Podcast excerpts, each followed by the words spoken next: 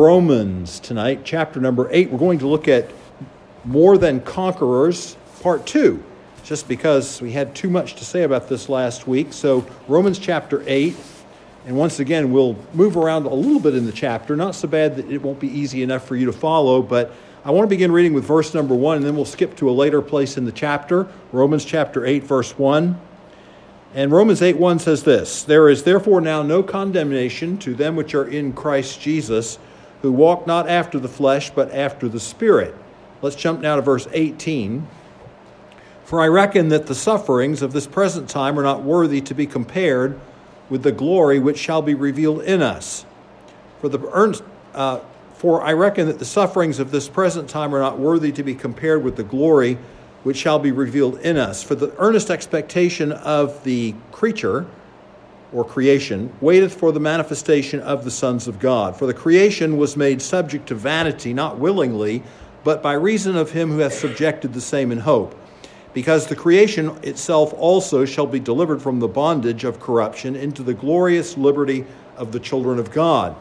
For we know that the whole creation groaneth and travaileth in pain together until now. And not only they, but ourselves also, which have the first fruits of the Spirit, even we ourselves groan within ourselves, waiting for the adoption, to wit, the redemption of our body. For we are saved by hope, but hope that is not seen is not hope. For what a man seeth, why doth he yet hope for? But if we hope for that we see not, then do we with patience wait for it. Likewise, the Spirit also helpeth our infirmities, for we know not what we should pray for as we ought but the Spirit Himself maketh intercession for us with groanings which cannot be uttered. And he that searcheth the hearts knoweth what is the mind of the Spirit, because he maketh intercession for the saints according to the will of God. And we know that all things work together for good to them that love God, to them who are the called according to his purpose.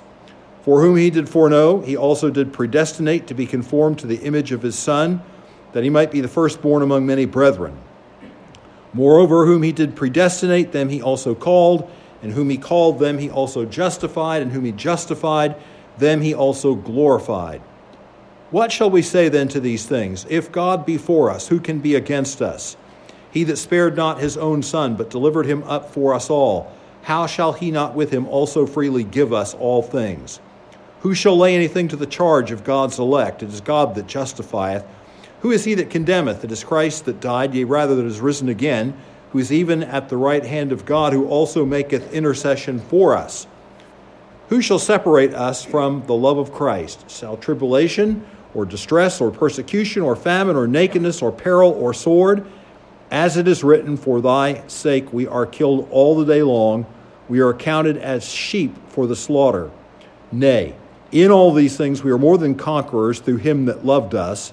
For I am persuaded that neither death, nor life, nor angels, nor principalities, nor powers, nor things present, nor things to come, nor height, nor depth, nor any other creature shall be able to separate us from the love of God which is in Christ Jesus our Lord. So let's end our reading there. Let's have a word of prayer. Heavenly Father, we thank you for your kindness and blessing to us this day, for health and strength the ability to be here tonight for all of God's children who have gathered.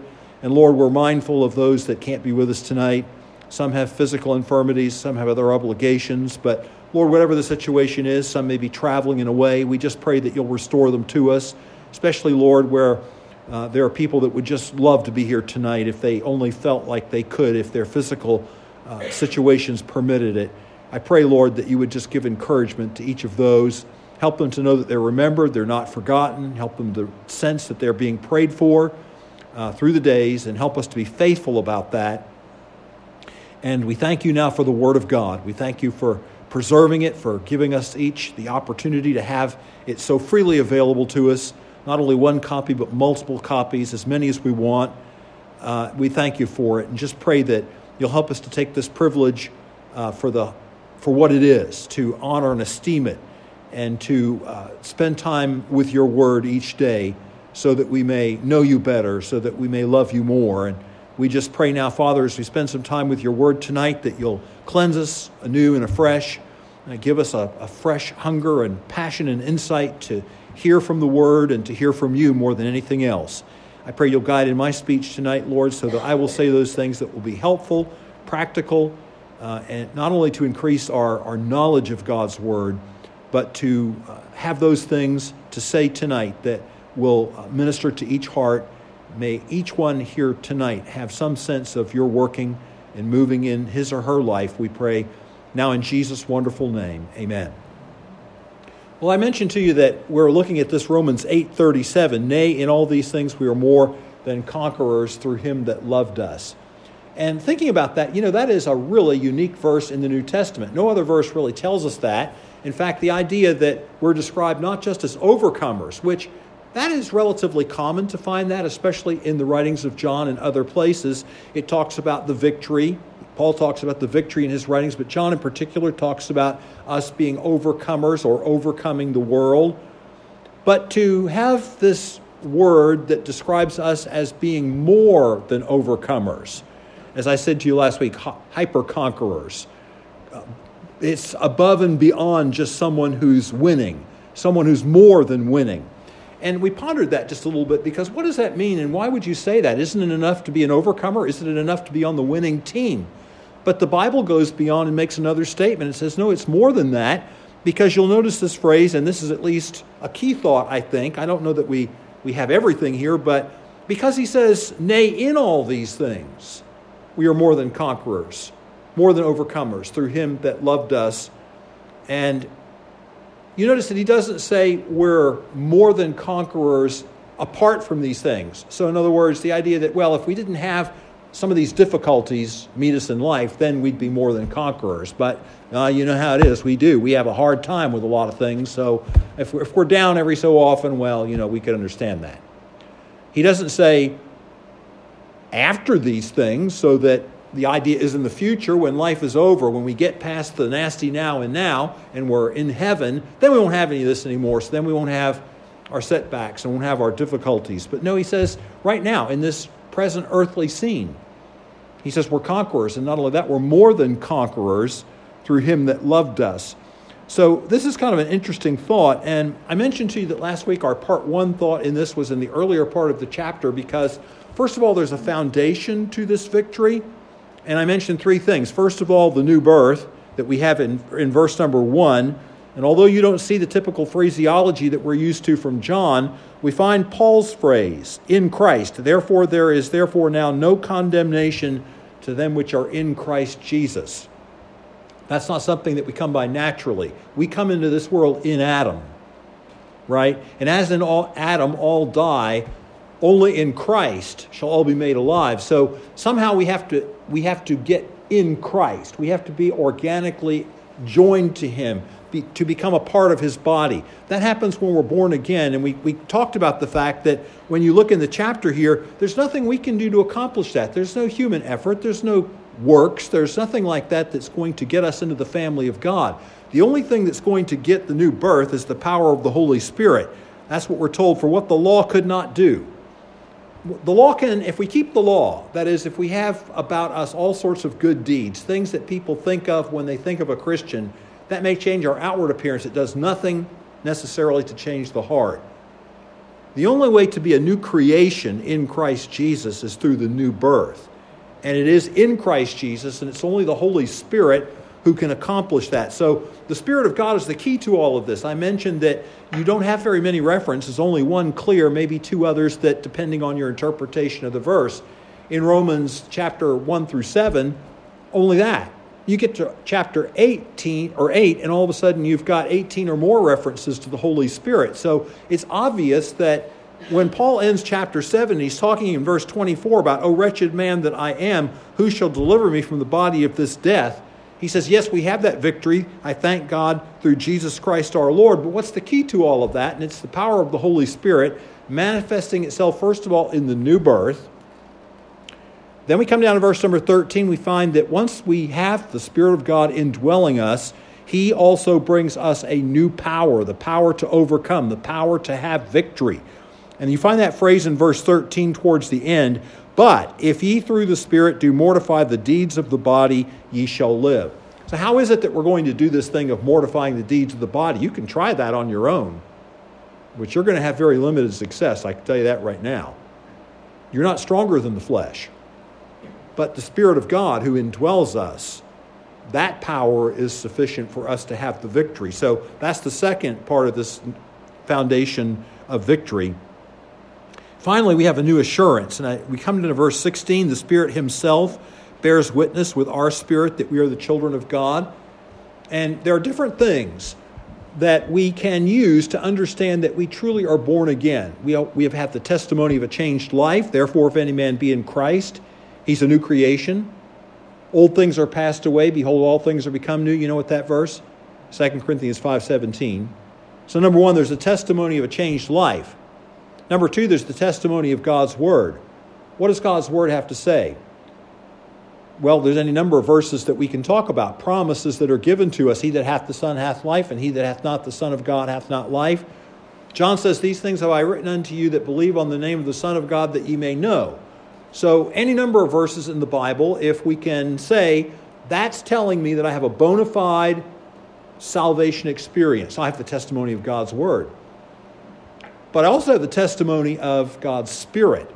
And that, that is very dynamic as the Spirit of God indwells us and makes the Word of God alive and vivid to us and brings the presence of God into our lives. And the Spirit of God does something that's somewhat intangible, I would say. It's, it's, it's real. No one, can, no one can deny the reality of it, but it's something that's unseen. It's a witness in our hearts. And Jesus gave some testimony to the fact that that's the way the work of the Spirit is. It's mysterious and unseen, but you see the evidence of it, right? And this is what he told Nicodemus the wind blows wherever it wants to. And you hear the sound thereof, but you really can't tell from whence it came or whither it is going. So is everyone that is born of the Spirit. It's, it's mysterious. No one tells the Holy Spirit where to go, no one tells God what to do. God is sovereign in all things, and God is sovereign in salvation. It's not excluded from that. But we certainly see the evidence of the working of the Holy Spirit. And when someone's born again, you will see that evidence in the changed life. So the Spirit Himself, that's the third thing. And I mentioned, so we have a new assurance that really it's, it's very difficult to be on an even keel in the Christian life. Because if you think you're saved one day but you're not sure the next, it's really difficult to maintain any kind of consistent, victorious walk with God. So I simply say this again as a practical matter. That's something that you really need to nail down. If you have difficulties with that, if you have problems with that, uh, I just talked about three ways that you can know, right? The testimony of God's Word. Do I have a verse that I'm claiming, a salvation promise that I'm claiming from the Bible? There's the testimony of the Holy Spirit. Does the Spirit bear witness in my life? Do I have that? Do I have the evidence, the testimony of a changed life? And it's something you really can nail down and should nail down so as to, as I say, have a, a, a consistent Christian life. Now, we're going to move on this week. One, those were the foundation of victory, those three things. But we move on now to the fullness of victory getting more now into the practical reasons why it is that we're more than conquerors. Why does Paul make the statement that we're above and beyond? We're more than overcomers. Why does he make that statement? And then he, he rattles off four things, at least four things, that each of us has to deal with, not every day, but as Christians, these things are part and parcel of Christian living. And what Paul is trying to say is hey, it's not apart from those things. That is to say, if you don't happen to get them or encounter them. He's not saying after, so that when we get through trudging through uh, the difficult pathways of this life, then we have this more than conquerors. He's not just talking about, no, he's talking about something right now. He's not talking about when we get to heaven. It'll certainly be true, but he's talking about something that is supposed to be a part of our, true of us now. So this is kind of convicting because we have to ask ourselves, well, is, that, is how am I doing? Am I living on the victory side? The first thing is suffering in verse number 18. He says, For I reckon. Now I always joke with people because, you know, I, I'm a southern boy, but I'm sort of like Amos and came north to preach. So I always say this is proof positive that Paul was a southerner. He said, I reckon. But anyway, if you don't like that, we'll move on. He says, For I reckon. This just means that Paul considers this. It's a mental thing that he considers to be true because the Bible says it's true. But sometimes you have to straighten your thinking out, don't you? Because sometimes our thinking gets off. And so what does he say? I reckon, I account it to be true because the Bible tells me it's true, that the sufferings of this present time are not worthy to be compared with the glory which shall be revealed in us. Wow. The glory that shall be revealed in us. It maybe is to get a little bit ahead of ourselves, but Paul gets to that a little bit later in the chapter when, after this momentous verse in Romans chapter 8, verse 28, he says in verse 30, Moreover, whom he did predestinate, them he also called and whom he called them he also justified, and whom he justified them he also glorified. Isn't that nice to know? However, if you think about it, this is the part that we exult in. This is the part that we're glad for. We're going to share Christ's glory. One day we're going to share Christ's glory. While we're here in this present world, we don't so much share Christ's glory because we don't yet have a body that's made like unto his glorious body. We still have the body of our humiliation, as Paul describes it in Philippians chapter 3. One day we'll have that body like unto his glorious body. Here we have the body of our humiliation. And because we, we are possessed with fallen natures, and because we are, I often wonder why intelligent people believe in evolution. And I'm not trying to be smart when I say that. But show me something that's really evolving. Everything I look at is going downhill. Are you going downhill? I am. I just got old enough to figure it out. And most of the folks in the audience tonight can talk about that. You know, when you're a teenager, you're indomitable. You don't realize that. You just think you can go forever and nothing ever stops you. And uh, you know, I've gotten to the place now where I agree with that fellow that when I worked worked in Greenville for a couple of years at the textile company, and he was joking one day, and he said, "You know, I only have two speeds, one slow and the other's off." And you know, I think that that's kind of the way it is, and we don't have that yet. We have this body yet, and Paul says. The other part, though, of being joined to Christ is that we're not just going to one day share in his glory, but as we live in this world, it's given to us to also be a, a sharer in his sufferings. Now we kind of have to know what kind of sufferings we're talking about. Because there is the suffering that Jesus did on the cross of Calvary, which was for our sins. You and I have no part in that. That was something that Jesus Christ did once for all. Now, if you want to go and really study sometime, and I have a book study on this actually that um, on First Peter, where the theme is sufficiency in suffering. But the little epistle of First Peter is all about suffering. And if you want to read about suffering, just read First Peter sometime. But here's a verse in First Peter that makes this abundantly clear. First Peter 3 and verse 18 says this For Christ also hath once suffered for us, the just for the unjust, that he might bring us to God. Do we need it anymore? I mean, there are other verses we could go to, but doesn't that kind of make it pretty clear? Christ also hath once suffered for us, the just for the unjust. Aren't you glad that we're not crucifying the Son of God afresh every time we come to the communion table? That's not what we're doing at all. There, there are folks whose denomination teaches that. And that, that's, a, that's a core tenet of, of Romanism, as you know. But we're not doing that. We're just commemorating Jesus' death till he comes. We understand that the bread is a symbol, the juice is a symbol, that we don't have some kind of magic that happens and automatically that turns into the body of Christ and the blood, the blood of Christ. That's not what's happening. That was all done one time.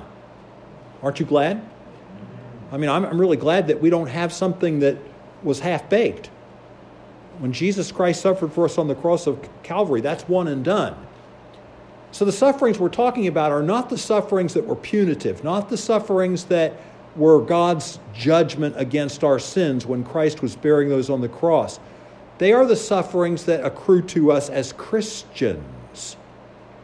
Isn't this what he says? It's given to us on behalf of Christ, not only to be joint heirs with him and to share his glory, but also his suffering.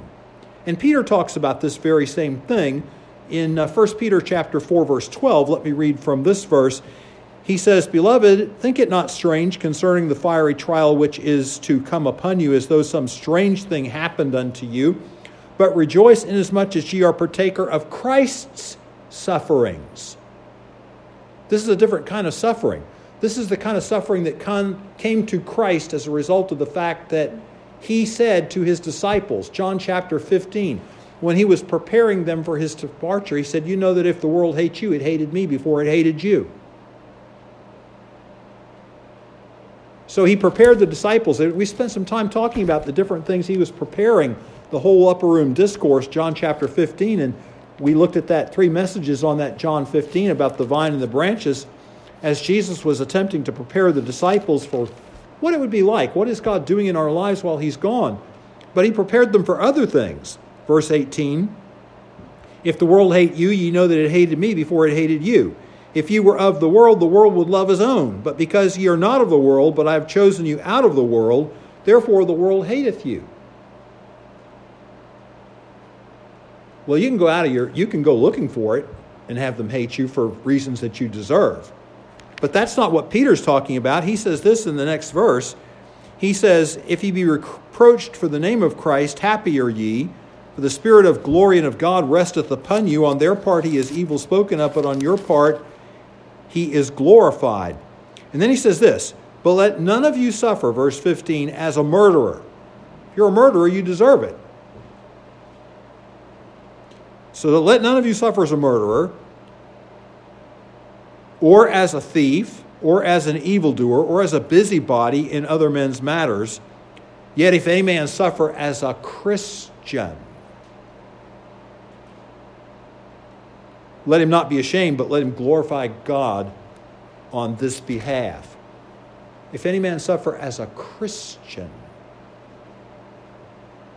do you know Acts 11 and verse 26 tells us the disciples were first called Christians at Antioch? Isn't it interesting that the early Christians did not refer to themselves as Christians? Think about that. That might be a novel thought to you, but that's exactly what that verse is telling us. Luke said the disciples were first called Christians at Antioch. Who was calling them that? Outsiders. The second time that we have the term a Christian, it only occurs three times in the New Testament. The second time it occurs, it occurs in the mouth of Agrippa he says to Paul, Almost thou persuadest me to be a Christian. It's, it's in, the, it's in the, the mouth of an outsider. The Christians did not originally call themselves Christians for the simple reason that it was first, when it was first coined, it was coined a, as a term of derision. Oh, yeah, a little Christs. Christianos, Christianos in Greek, it's, it's, you're taking that I A N O S ending and making Christ, Christos, which is exactly what I say, Christ, and making it into an adjective. Christians. Now, there goes one of those Christians. But by the time you got a little bit past the first century on into the second century, the Christians were glad to take that name. And you and I are glad to take that name today. This is what Peter is saying. If he be reproached for the name of Christ, don't be ashamed. The Spirit of glory and of God resteth upon you. This is a privilege, really, as the disciples talked about. They, they rejoiced that they were counted worthy to suffer for his name. Remember Peter and Paul, or not Peter, but Paul and Silas in the prison singing praises at midnight? Philippian jailer thought they were nuts. He thought they'd all run out the door and escape. Paul said, No, we're all here the singing praises. That's being more than conqueror. Who, who can sing praise in the midst of a situation like that? Paul could. But see, it's a perspective. This all belongs to this present time. This is what Romans 8 18 says.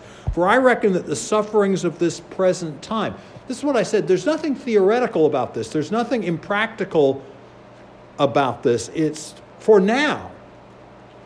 Paul's talking about the fact that many people have to encounter this. Beloved, I don't think much of us, well, there's, there, you know, there is sufferings of lots of different kinds. It's true. Suffering can occur on many different levels, but we don't know too much about this really in America, not, not like we're going to get to talk about in a different sense in a minute persecution. But the Bible has a lot to say about this. There was a Bible teacher at one time whose name was Ronald Dunn, and he experienced a great deal of personal tragedy in his life. And at times it would just make him I just couldn't understand.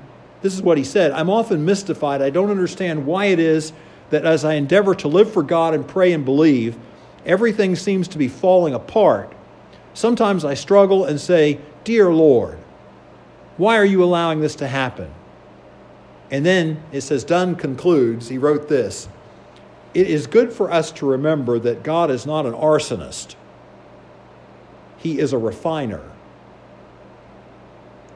This has something to do with why we're more than conquerors, because the fire doesn't hurt us. If we accept it and have the right perspective on us, it doesn't make us bitter, it makes us better. The fire didn't hurt those three Hebrew children, did it? I would say when they came walking out of that furnace, they were more than conquerors, wouldn't you? I'd love to have been there on that deal. That was something else, I'll tell you what. I still I, I, I feel so bad for people that can't find humor in the Bible because you know Nebuchadnezzar he just can't get out of his mode of being able to order people around and he he says Shadrach, Meshach, and Abednego come forth and come hither. Well, suppose they said, "Why don't you come in here?" They'd have been ornery. They'd have said something like that, wouldn't they? but they were more than conquerors and they came forth. So suffering is the first thing. And Paul says we're more than conquerors. It, it doesn't, it's a part of something that is a privilege, really, because this is a part of being a Christian. And for God, as Paul said in, in, in, in that story, Luke recorded in Acts, for us to be counted worthy, for God to find us worthy of accepting a certain amount of Christ's reproach I'm not going to stand in line, but if God allows that to come, I, I will consider that a privilege by God's grace. Secondly, we have infirmity. We can't talk as much about this, but verse 26 mentions it. And I said a moment ago, we're all going downhill, so everybody can say amen on verse 26 when it says, Likewise, the Spirit also helpeth our infirmities. Have any infirmities? Because infirmities is just the word for weakness or and that word weakness is, has a physical overtone. It means it's the word you typically use for being sick. If you're sick, you're weak. And uh, doesn't take much for us to figure out that we're not uh, made of iron, does it? We all have uh, our kryptonite moments, I guess. So infirmity he talks about. Now it's interesting that he brings this up in the ma- in the in the context of prayer. If you want to know, want to really know your infirmity, try to pray. Is pray, praying easy? My mind can wander further away when I'm trying to pray than any other time, I think. I can get sleepier faster than any other time. I wish I could do like some people and just, you know, I read about these seals and others, you know, and they just, they're trained to be able to, you grab sleep when you can, close your eyes, and within 30 seconds they're asleep. I'd pay money for that gift. I can't do that. It takes, it takes me a while to shut down. And, uh, but we have our infirmities, and Paul was very well acquainted with that. So, see, no one else can make the statement that the Spirit helps us in our infirmities but a Christian. No one else can make that statement because no one else has the Holy Spirit in his life. Well, Paul, let's look over in a verse, a chapter that we had a verse out of in the Bible drill, very familiar. And Paul's going to give us a little something about his own reflections about this. And Paul was the same one who wrote that we're more than conquerors. Now he's talking about this in his own life. So in verse 7 of chapter 12, he said, Lest I should be exalted above measure through the abundance of the revelations, there was given unto me a thorn in the flesh. There you go. There's the flesh, it's weak. The messenger of Satan to buffet me, lest I should be exalted above measure. For this thing I besought the Lord thrice that it might depart from me. And he said unto me, My grace is sufficient for thee, for my strength is made perfect in, what's the next word? Weakness. And we have it, don't we? We have weakness. And Paul says, I was given this born in the flesh, this messenger of Satan to buffet me. Some people think they know what that is. They're smarter than I am. He doesn't tell us. Some people think that Paul had eye trouble. He very well might have, but I'm not necessarily sure he was referring to that here. I think it's part of the genius of the Bible that Paul doesn't tell us what it is, because if Paul told us what it was, you'd say, well, he doesn't know what I have. If he just had what I have. That's how we are, you know. So it's just sort of left open. Paul had something that bugged him enough, just like you've got something bugged you. It bugged him enough, he prayed about it three times. The Lord said, No, I could take that away. You know I could take that away, but I'm not going to because it will make you better, because it will be a way for you to experience my power in ways that you would never have known it any else, any other way. And Paul said, For that, I see myself as more than conqueror because I'm experiencing the power of God on a level that I would never have known it had it not been for how God came to me in this weakness and saw me through. And we can all give testimony to that. So there is infirmity. Then there are what I called setbacks. You won't find that word, but it's, I think it's clear enough that's what's being discussed in 28 when he says, We know that all things work together for good to them that love God to them who are the called according to his purpose. Now, I want you to put your thinking cap on for a moment and tell me if you can find something in verse 28, 29 rather, and verse 30 that hasn't happened yet, but yet he describes it in the past tense. He describes it in the past tense, but it's still future. All right, let's have a little quiz on this. So he says, For whom he did foreknow. Has that already happened? Is that in the past? Huh? It sure is. That's an eternity past. So that's done. Then it says, He also did predestinate us to be conformed to the image of His Son. Is that already done? The work that God did, predestinating us to that end, is that done? That's done. It'll happen one day when we're received up into glory, but in the mind in, in the in the work of God and the plan of God, it's done. God made that decision already. That's done. All right, let's go to the next one. Verse 30. Moreover, whom he did predestinate, them he also called. Is that done? It sure is. If you're here tonight and you're saved, you've been called. That's how Paul uses the term. It's always used in the sense that theologians refer to as effectual calling. Not in the Gospels where you, you have the term used more broadly, like for the universal call. Many are called, but few are chosen. In that sense, the call of the gospel goes to everyone. But in an effectual sense of those who are saved, it only goes to, to those who are. And that's what he's talking about here. And yes, that's happened. If we're here tonight, in Paul's language of theology, you and I are the called. By the way, I said a moment ago, the, the early Christians did not call themselves Christians. Do you know what they did call themselves? Well, they called their, the, yes, they called them the way. It could be the followers of the way. What did they call themselves? When Paul wrote to people, how did he address them? To the who in Ephesus, to the who in Corinth, to the saints. Right? Look at, check it out. To the saints. But again, we have kind of a technical sense of that today, and it, it's in, in, the, in the Bible, everyone who's a Christian is that. So that's in the past, right? That's all done. Well, let's see what else we can find in this verse. So we're, we're already already been called. We're here tonight and we're saved. We've already been called. Um, what else we have? Justified. That happened? Sure has. He's declared us righteous. Isn't this what it says in verse 34? Who is he that condemneth? It is Christ that died, ye rather that is risen again.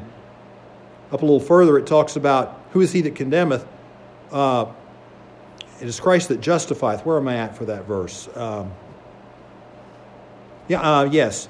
No. It is God that justifieth. Verse 33 who, who shall lay anything to the charge of God's elect? It is God that justifieth. If you go back to Romans chapter 5, verse 1, therefore, being justified by faith, we have peace with God through our Lord Jesus Christ. So, have we been justified? Yep. What about this next one? Whom he justified, then he also glorified. Has that happened yet? No. Yeah, in God's mind, and that's the whole point. So, why are all these things in the past tense? They're all in the past tense because in God's mind it's done. In God's mind, there is no human force. There is absolutely nothing that can intervene. There is nothing that can interrupt. There is nothing that can derail what God has chosen to do for us in Christ. Nothing in this life. So that's why when you look at this chapter, you begin Romans 8, verse 1, there's no condemnation.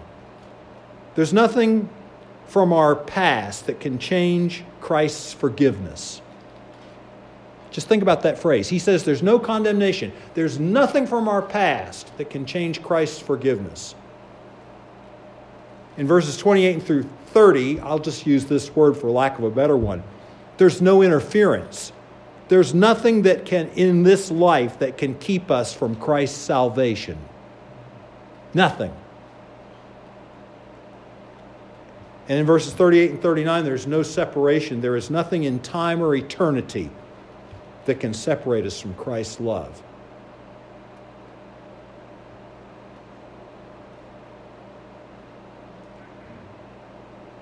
I mean, it's an imperfect illustration, but if you think about it for a moment, if you have a clear shot on a deer at 100 yards, there's no tree, there's no brush, nothing, no wind, you have your rifle zeroed properly, pull the trigger. There's no human force going to stop that bullet. It's going to hit that deer. It's going to go right where you aimed it. That's why once you pull the trigger, you own it, which is a sobering thought. Once you pull the trigger on salvation,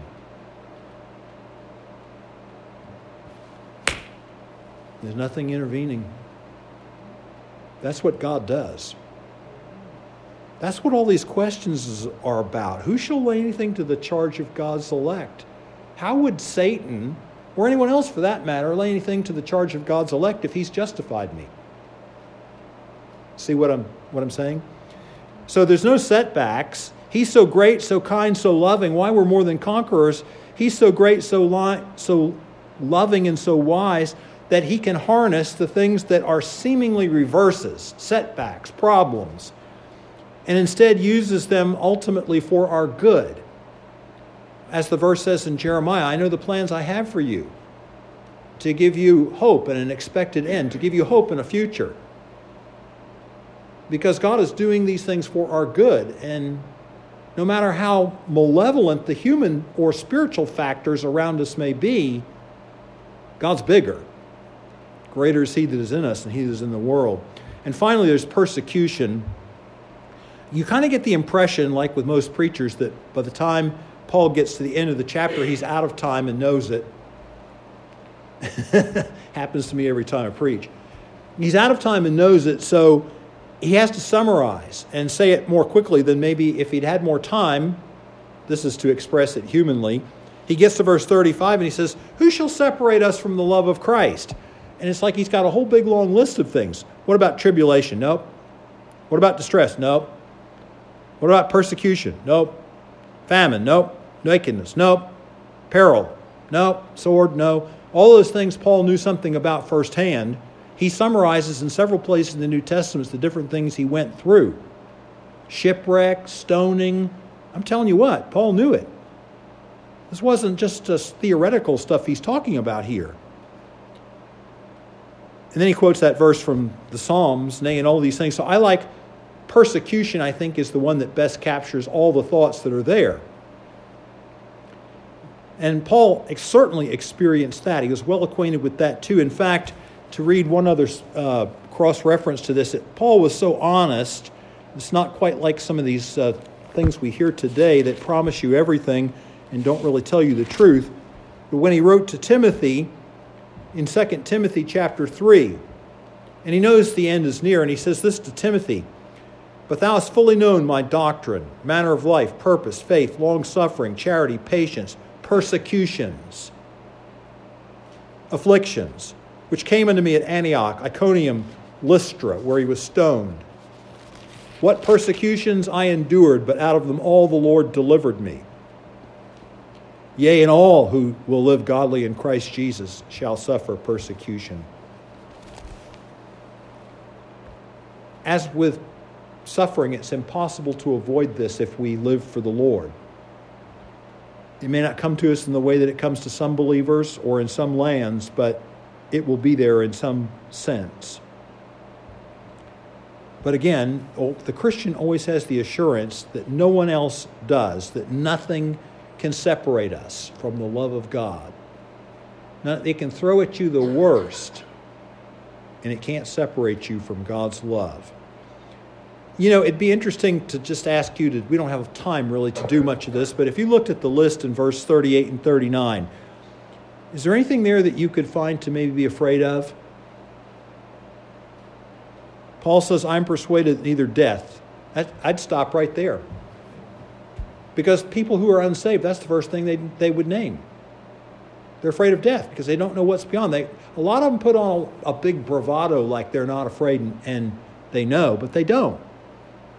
Unless they've been given some Christian background, then maybe they know. But I'd be afraid of death if I didn't know Christ. And I'm not going to stand up here and tell you I'm wishing it happens on the way home because I'm not. I'm not standing in line but I'm not afraid of it either. And that's really the whole basis of that first hunting tract that I wrote. You know, I walked into the woods that morning and I didn't have any sense of anything amiss. I didn't have any sense of doing anything wrong. And I certainly didn't have any fears. I didn't know I was going to fall out of that tree. But I could take you right back to that same place and show you where I fell and how on this side and on that side there were rocks. And how if I had gone a little bit this way or a little bit that way, or even hit my head on one of those, I could have been a quadriplegic. I could have been just been dead. Well, that wasn't God's plan, but if it had been, you'd be down here and I'd be up there. I'm not afraid of it. I'm not standing in line. I'm not putting on any bravado. I'm sure there's a lot of painful ways you can have to go. But it can't hurt me that much i know. It can the process might hurt. But that's the first thing i'd list to be afraid of if i didn't know christ. What about life? What about spiritual forces? Angels principalities and powers are all spiritual forces. Nor things present nor things to come. You you got anything in your present right now you're dealing with it's fearful you got anything in the future most a lot of people dread the future good night. If I didn't know the Lord and have the Bible, I think I would dread the future. I'd look around and I'm thinking, I don't even see past the next election. If it goes the wrong way, look out. This country's got more crazies loose than inmates are running the prison. Nor height. You scared of heights? Some folks are. My wife is nor death, nor any other creature shall be able to separate us from the love of God which is in Christ Jesus our Lord. Now, just think about this summary again and we'll quit. No condemnation. Nothing concept can change. Nothing from our past can change Christ's forgiveness. No interference, for lack of a better word. Nothing in this life can keep us from Christ's salvation For whom he did foreknow, he also did predestinate to be conformed to the image of his Son. Moreover, whom he did predestinate, them he also called, and whom he called, them he also justified, and whom he justified, them he also glorified. It's done in God's mind. Nothing will change it. And just remember, it's not apart from these things or after these things, it's in all these things. I want you to think of one last thing. Every year, the Kentucky Derby is run. I don't know if you're interested much in it. I, I, don't really follow it, but they say it's the most exciting two minutes in sports. A mile and a quarter. And 20 horses, when they hit that buzzer or crack that thing off, whatever they do, 20 horses come out of those gates. Can you imagine? Of course, in the beginning, they're all bunched, right? And sometimes they stay that way for a little bit, but then it begins to kind of separate out. Well, here's the point, folks. You know, every single one of those 20 horses is already a conqueror. You, you couldn't be there if you weren't, because there's what's called the Kentucky Road. And you can't just get to the Kentucky Derby, you have to qualify for it. Whether you go what they call the North American Road or the Japanese Road or the European Road, it's different races. You have to run in those races and you qualify by your placement in those races. So every one of those horses, every one of those 20s already a winner, already a conqueror. And all of a sudden they're all bunched and then you keep watching and you keep watching and you keep watching and all of a sudden you notice there's a horse that's been lagging back and all of a sudden it just starts to gain. It starts to gain. Starts to gain.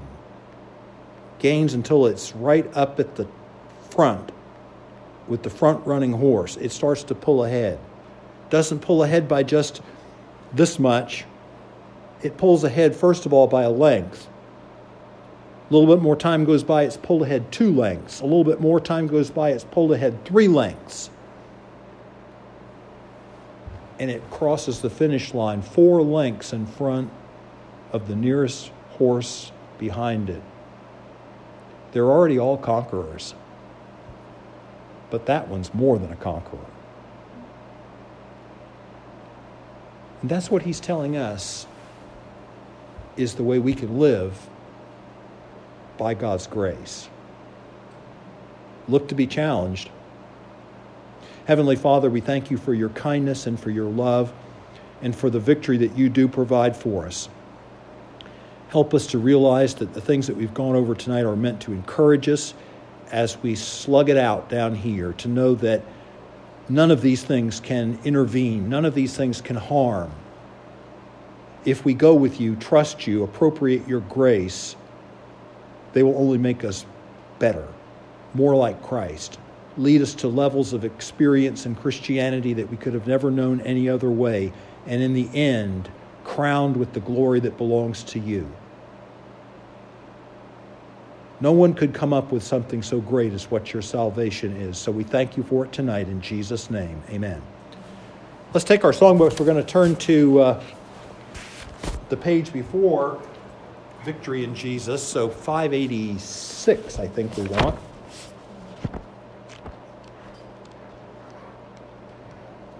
And we'll sing the little chorus We are more than conquerors. Let's stand together.